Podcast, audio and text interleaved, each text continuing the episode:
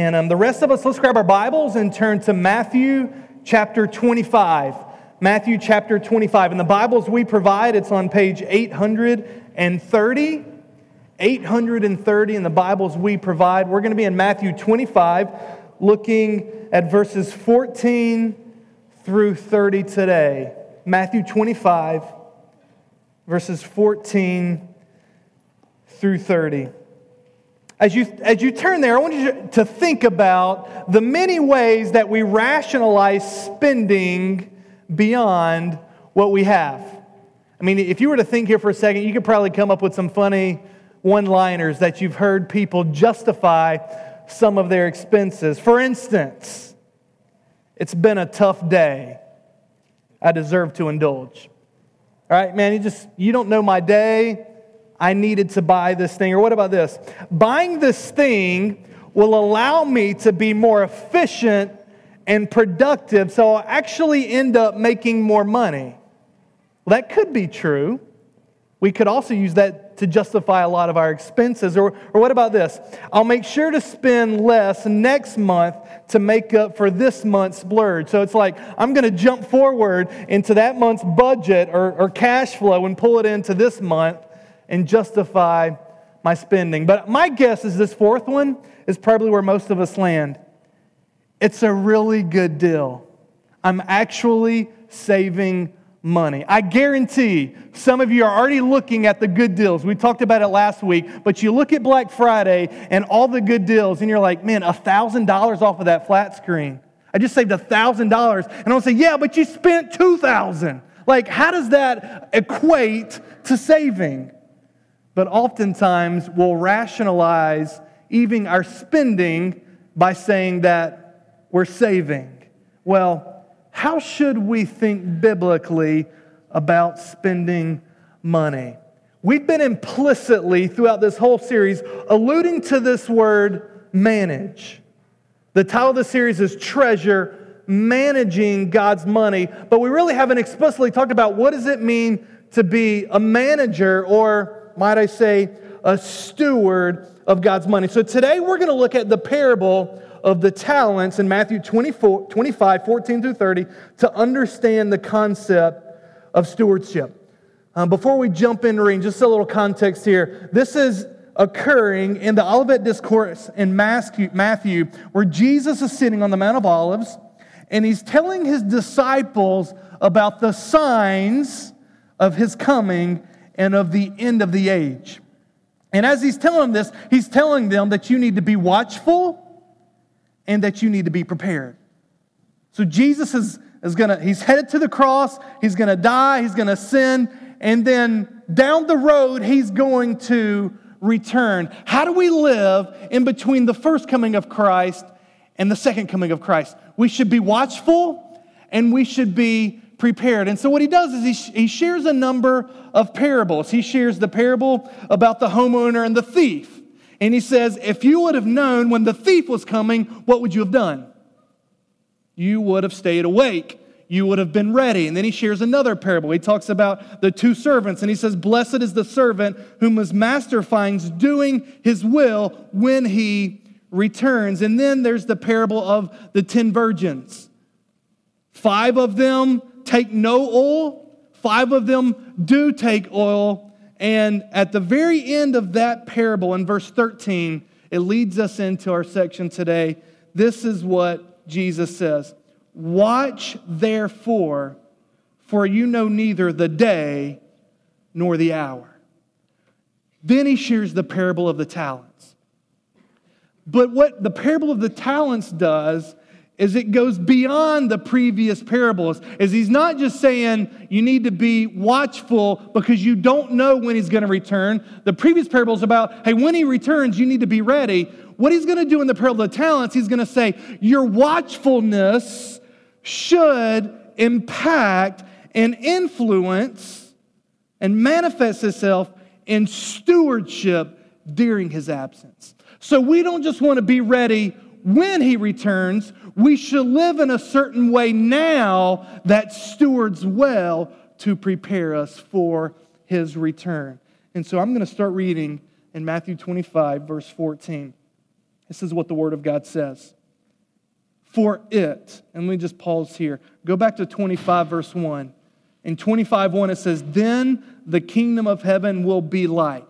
Verse 14 is, is so tied to this previous parable here that the it here is referring to the kingdom of God. So, the kingdom of heaven. So, for it, the kingdom of heaven will be like a man going on a journey who called his servants and entrusted to them his property. To one, he gave five talents, to another, two, to another, one, to each according to his ability then he went away.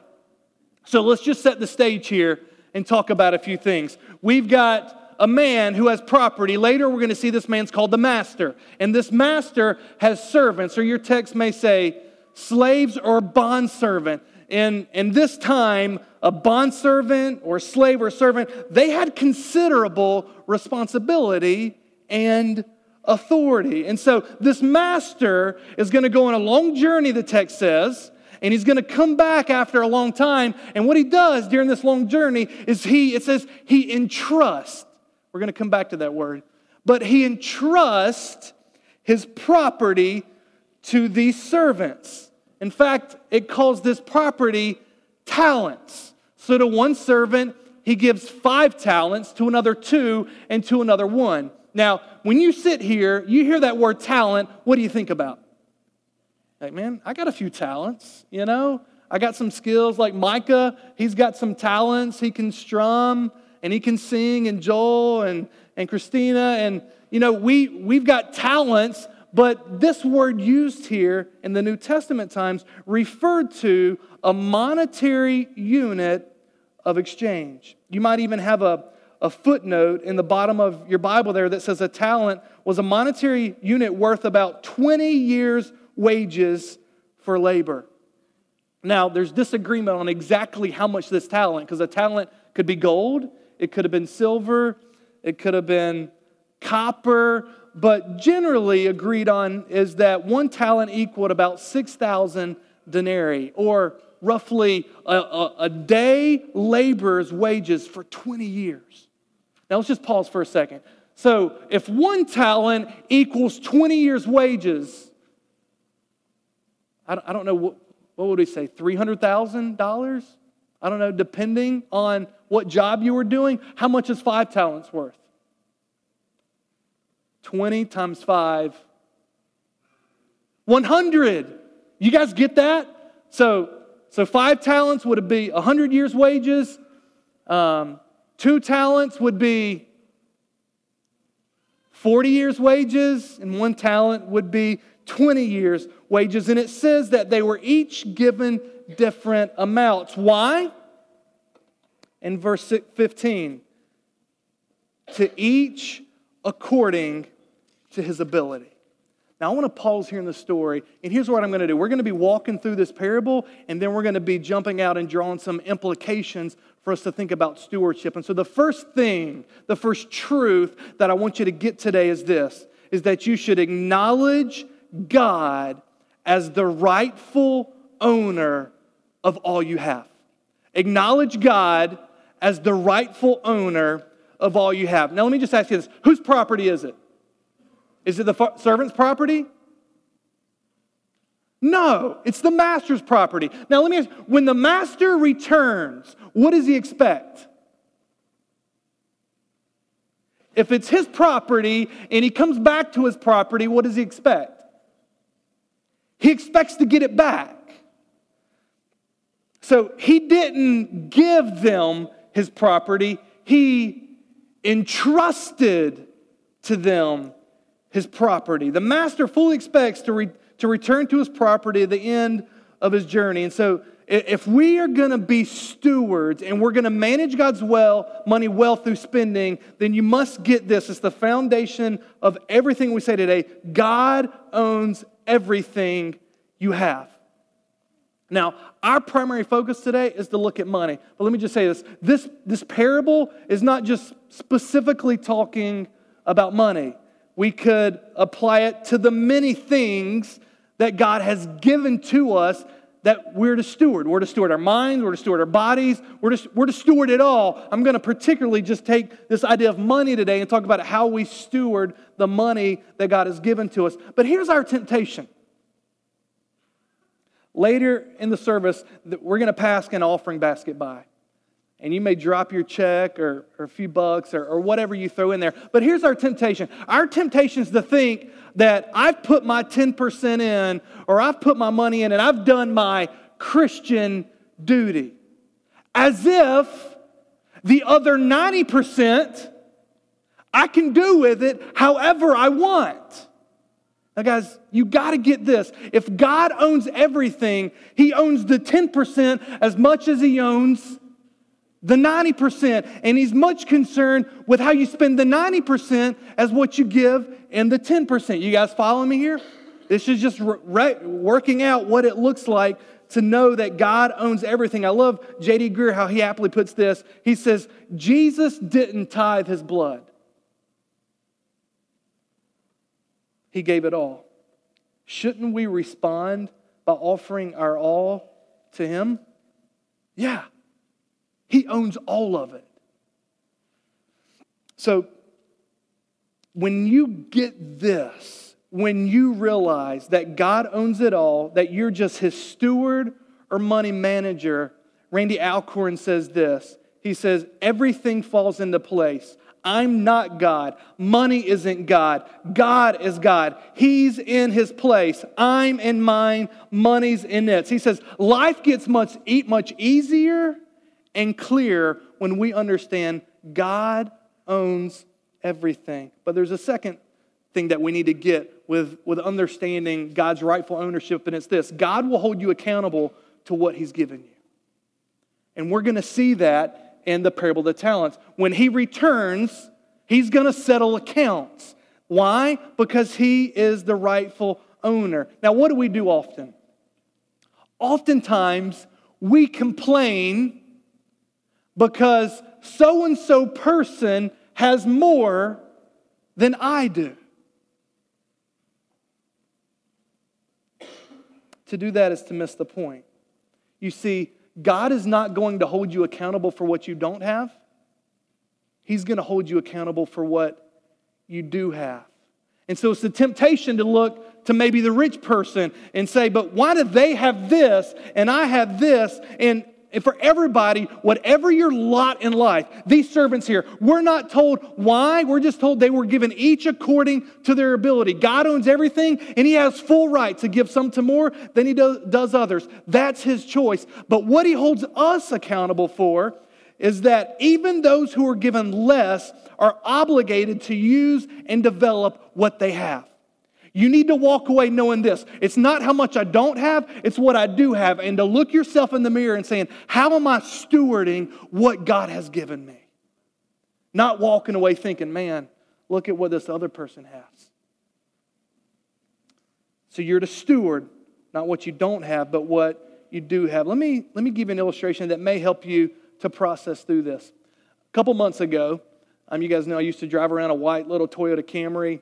Um, in fact, that was my sister sold that to me before she went to India um, as a missionary for three years. And so she's returning back and didn't feel obligated, but I felt compelled that, hey, she's back and she needs a car. I'm going to sell it back to her basically for what she sold it to me. So we, we just, we switched, we switched it over. But do you know what it looks like to switch something over like that? We agree on a price.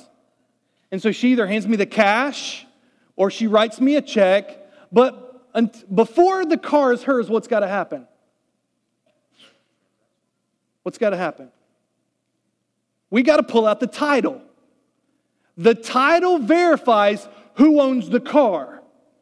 So if somebody were to steal my car, I've got the title. It's my name is on it. It's my car. So what we do is we pull out this title and I flip it over on the back and I transfer ownership to my sister.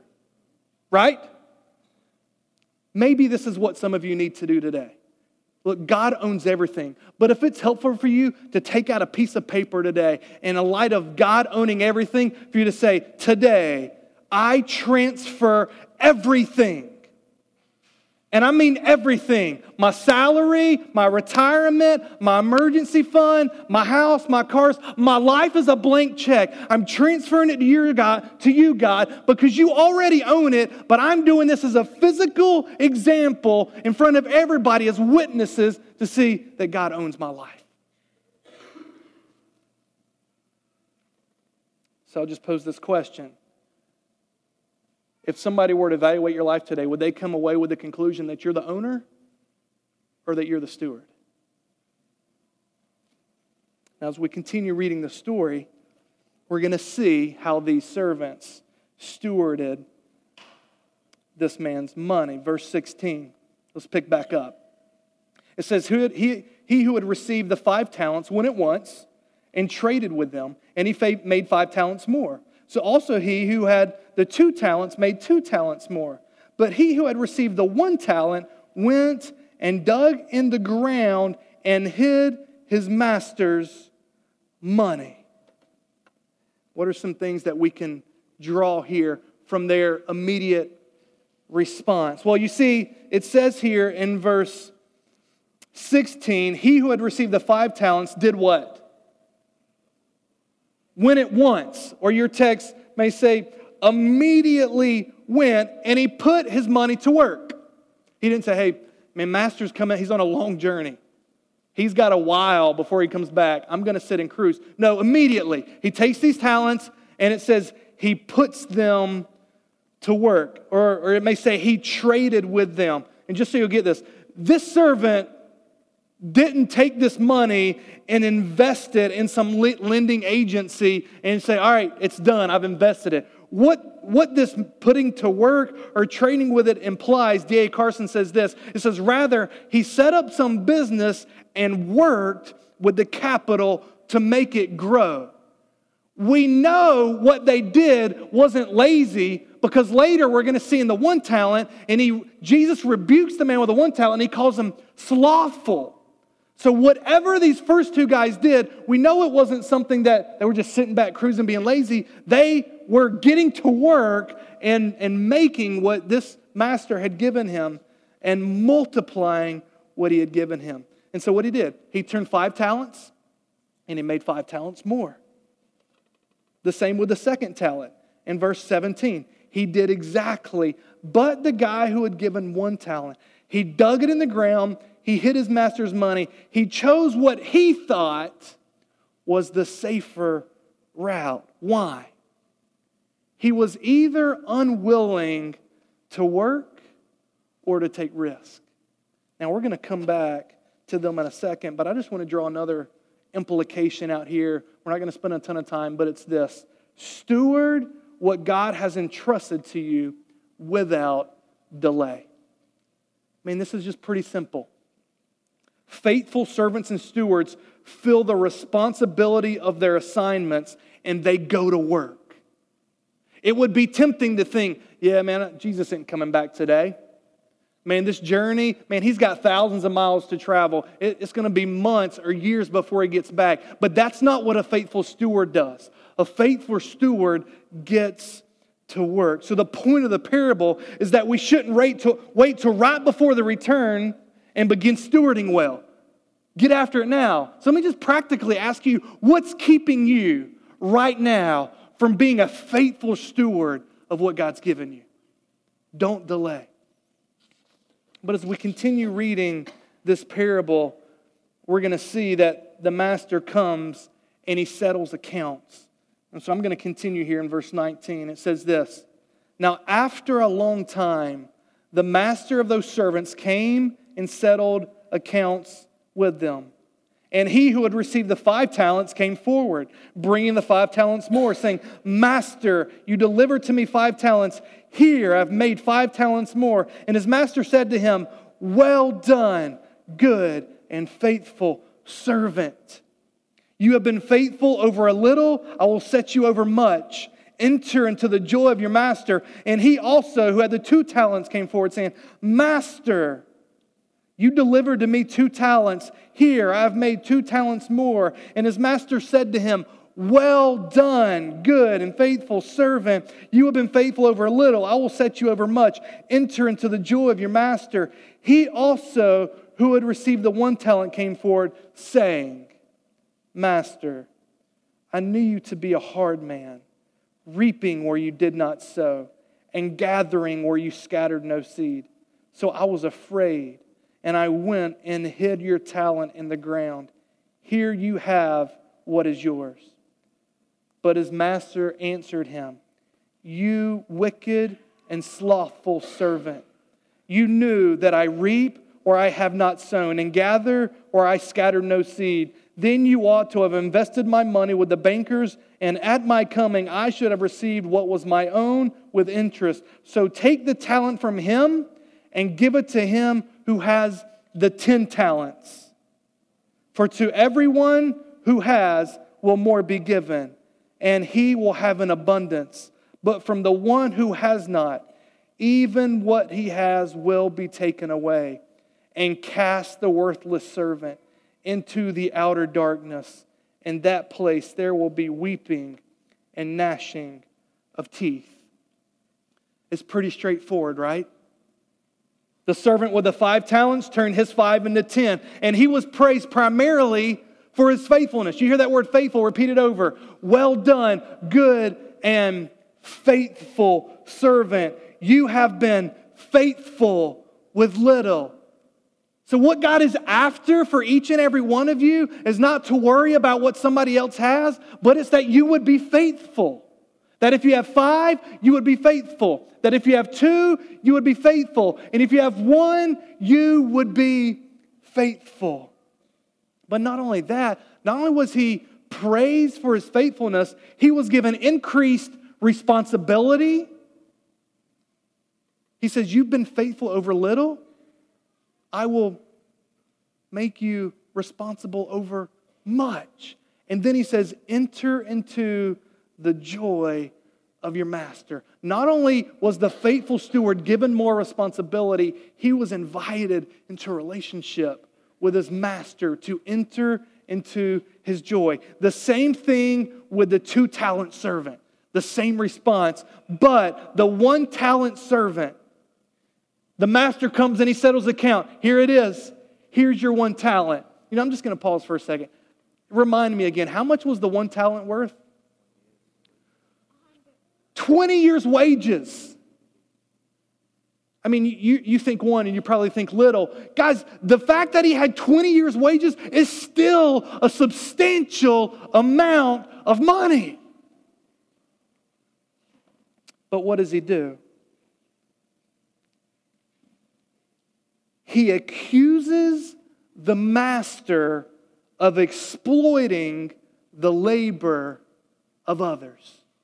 Look at, how, look at what his response says.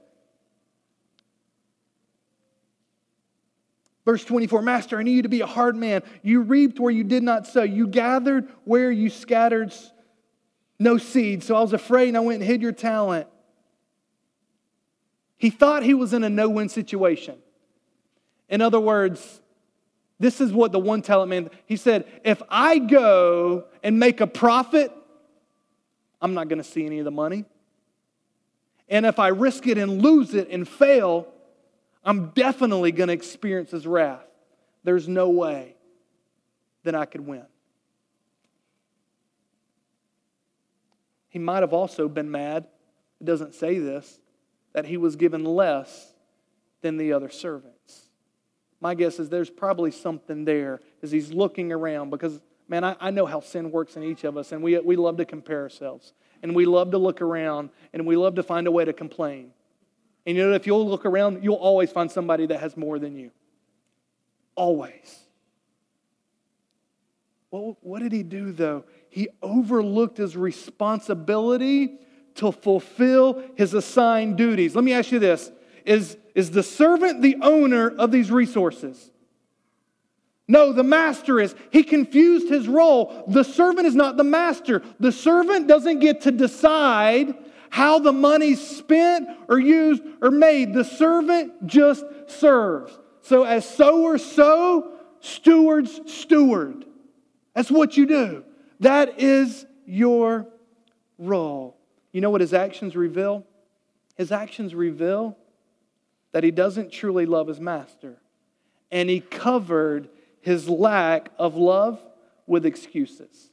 You see, his excuses only show that he did not truly love the master. And so, what did he do? He received condemnation from his master, who called him wicked, called him slothful, and called him worthless. And he says, at minimum, go throw it in the bank and at least I'll get some interest. Like, at least, it's like, at least you could have done that. I mean, I don't even have any interest. You just gave me what I gave back to you. Does anybody think that this is a harsh response? I see some, you're like, man, this is harsh. Slothful, wicked, worthless. Don't miss the point here. D.A. Carson says this to fail to do good and use what God has entrusted to us to use is a grievous sin. You need to wrestle with that shock value. To mismanage what God's given you isn't just like, oh, I just, I didn't, you know.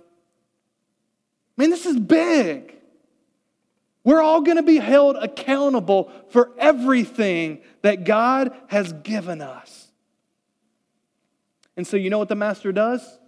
He takes even the one talent that he had, takes it away. So, in the end, this one talent person lost everything. He lost a relationship and he lost even the talent that was given him. But the one who was faithful, who now has 10 talents, that one was given to him. And Matthew says here, To whom much is given, he will have an abundance. And this is the principle. If you will show yourself faithful, leave the results up to God. But what we see in God is God is a generous master, and he rewards faithfulness. So I want to draw out two, conclu- two other truths as we wrap up our time today. And the first one is this truth number three steward what God has entrusted to you according to his will. This is pretty simple, right? The first truth, God owns everything. The second truth, let's not delay. The third truth, the way we steward it, we steward it according to his will. When you adopt a steward's mentality, a steward asks this What does my master want me to do with his money? That's what a steward asks. What does my master want me to do with his money? One of the main tests of stewardship is this Do you even consult God with how you spend what he's given you? I mean, just think about it. In the past week, has there just been once where you prayed and asked God, Is this how you want me to spend your money? What about the past month? What about the past year? I mean, when's the last time you really consulted, not just like to check it off on a box, but to see, man, God owns it. How can I justify spending this without coming to God? So I want to give you a couple, couple things to wrestle with that, that I think you've got to ask and the first one is this you need to let God set your salary. You may have never heard anybody what, what do I mean? Let God set your salary. I'll just tell you this. Just because the money falls in my hands doesn't necessarily mean that I'm the one that's supposed to spend it.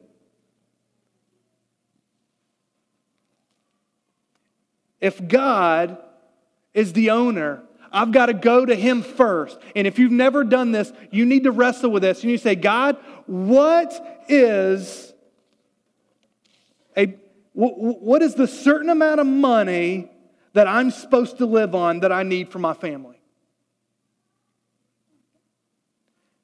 And you're going to see the implication of this in a second. But you've got to do, look, if you've never done that, man, you're, you're coming out of college, you've got a job, you're making all this money, and you're like, okay, I'm supposed to have a lifestyle that matches up with this amount of income. And I want to say, maybe not. Just because this amount of money comes in your household doesn't necessarily mean that needs to line up with a certain level of lifestyle. You've got to go to God and ask that. Now, here's why. If you don't ask the previous question, God, what do you want me to live on? Because this is the same question Reddy asked a few weeks ago when talking about how much to give. He says, The question isn't how much I can give. He says, The question is, how much should I keep? When you answer that first question, how much should I keep? That's saying, God, set my salary. Then it clarifies how much you're supposed to give and save. I want to share with you one of the treasure principles from Randy Alcorn. His book, we've got it back here. Man, just rocks my world. It's changed my life. He says this He says, God prospers me not to raise my standard of living, but to raise my standard of giving. And he continues, when God provides more money, we often think this is a blessing. Well, yes, but it would be just as scriptural to think this is a test. Just because God puts his money in our hands doesn't mean he intends for it to stay there. So I'm going to ask you a question. You're going to do some Christmas shopping this week or the next few weeks, and you're going to buy something that you're going to want to send to your family. So you're going to wrap it all up and you're going to take it to UPS and you're going to give it to the UPS guy and you're going to say, Will you please send this to a certain, certain address to my family? Now, what if this UPS guy takes that package home, unwraps it, and keeps it? Is there anything wrong with that? What's wrong with that? It's not his package, right? He doesn't own it. It's not for him. The UPS man is a delivery person, and his goal is to get it to the right destination. So it is with God. Your job is to figure out what God wants to be done with the money that He's given to you. And so, in other words, you're God's delivery boy or girl. Your first thought isn't, man, look at all the stuff I could buy. Your first thought is, God, how do you want this money used? And that's a steward's mentality. You're not the fi- you're not the end. You may be an aircraft carrier that's taking it to the next destination. So just because God puts money in your hands doesn't mean that he wants it to stay there.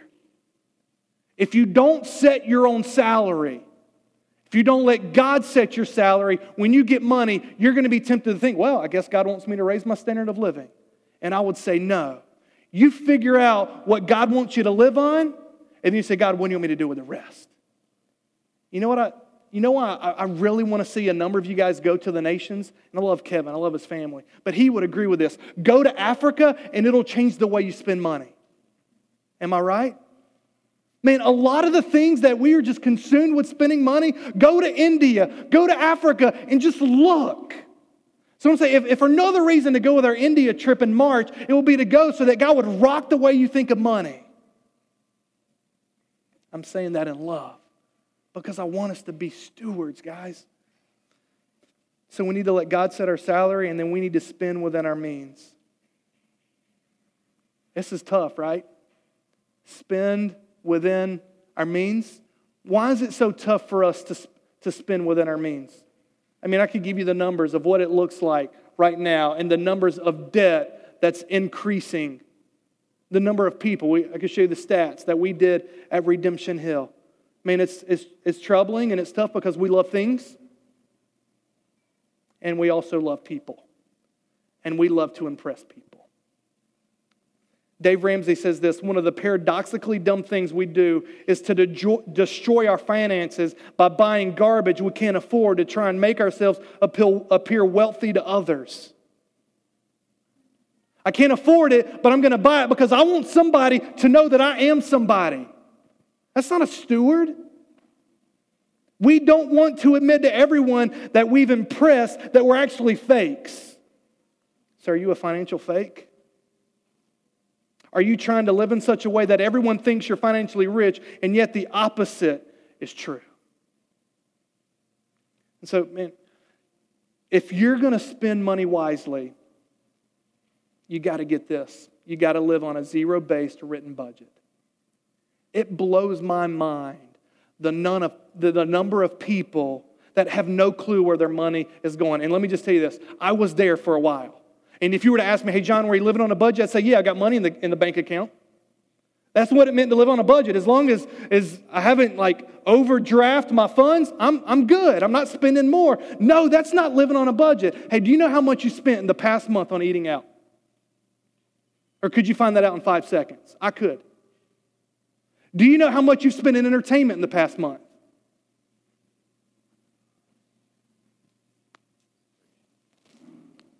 You may say, man, living on a budget's tough. John Maxwell says this a budget is people telling their money where to go instead of wondering where it went. If you don't live on a budget, your money's ruling you. And I want to be in control and to say, God, that's why me and my wife sit together and we put a budget together and we ask God, how do you want us to spend your money? And we write it out. This is how we're spending your money, God. We're going to be accountable. This is why, as a church, we put a financial ministry plan together because you want us to be accountable for how we spend the money. And that's why in your business, there's going to be budgets that you've got to live by. Don't follow the government, by the way, in this. Why? Because there's accountability. You hold your business and us to something that you don't even do yourself. It's as if you want everybody else to be accountable, but you don't want to be accountable to anybody. You will be accountable to God one day for every dime that you spend.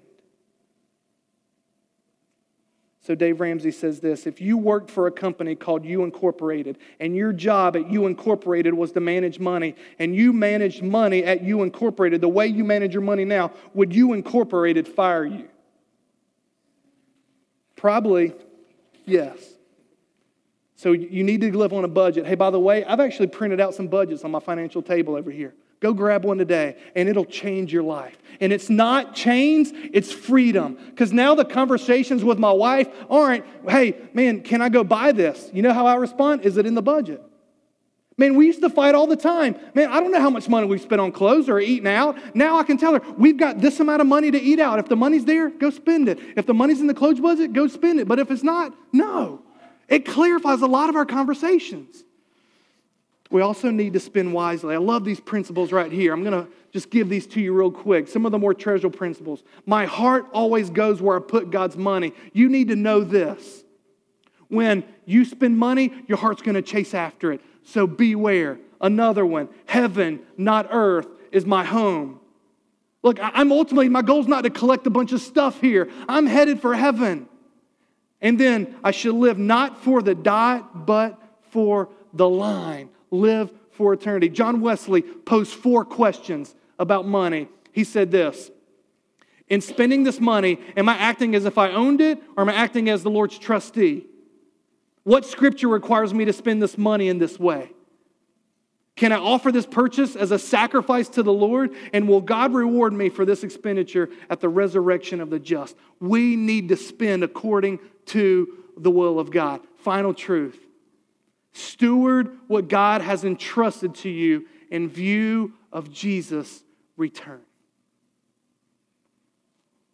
Every single one of us will settle accounts. And for us, the return is either when we die or if Jesus returns before that. We will stand before our Creator. And I want you to get this I don't want you to walk away today thinking, I've got to go steward my money so I can get to heaven. Do you know what? The way you steward money actually represents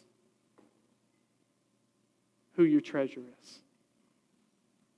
You see, when Jesus becomes your Savior and He becomes your King, you ch- it changes the way that you spend money. And so I'm not saying go steward a certain way so you can earn your way into heaven. I'm, i want to say, come to Jesus and let Him be the rightful King of your life. Repent of your sin, believe in Him, and let Him rule. Follow Him. And steward as a, as a motivated by the gospel, by love, because of the great grace that He has given to us. At the end of the day, it's not going to matter what anybody else thought about how you spent your money. It's only going to matter about God. So, all these people that you live to impress with money right now, it's not going to mean a thing. Are you living to hear others say of you, He's a great success? Are you living to hear, Well done, good and faithful servant? And so the point of the sermon is this all of Jesus' disciples should seek faithful stewardship of all of God's resources that He has entrusted to us as we eagerly wait for His return. Give first, save second, spend last. If you are a faithful steward, teach others here. And if you need help, we want to help you. How do you eat an elephant? You eat it one bite at a time. So let's take steps to see God change the way we spend money. Heavenly Father, we thank you for your word. God, would you continue to transform us, to change us? God, would you help us to repent of ways that we have not stewarded well? Would you help us to repent of ways that we've stored up treasures on earth and not sought after eternal treasures? God, would you help us to live not for the voices of our neighbors or our coworkers or their approval, but would you help us to live for your approval, to say, Well done, good and faithful servant. God, would you help us with these enormous tasks that we feel like, whether it's a budget or saving or giving, that you would reign rightly and empower us I pray in Christ's name. Amen.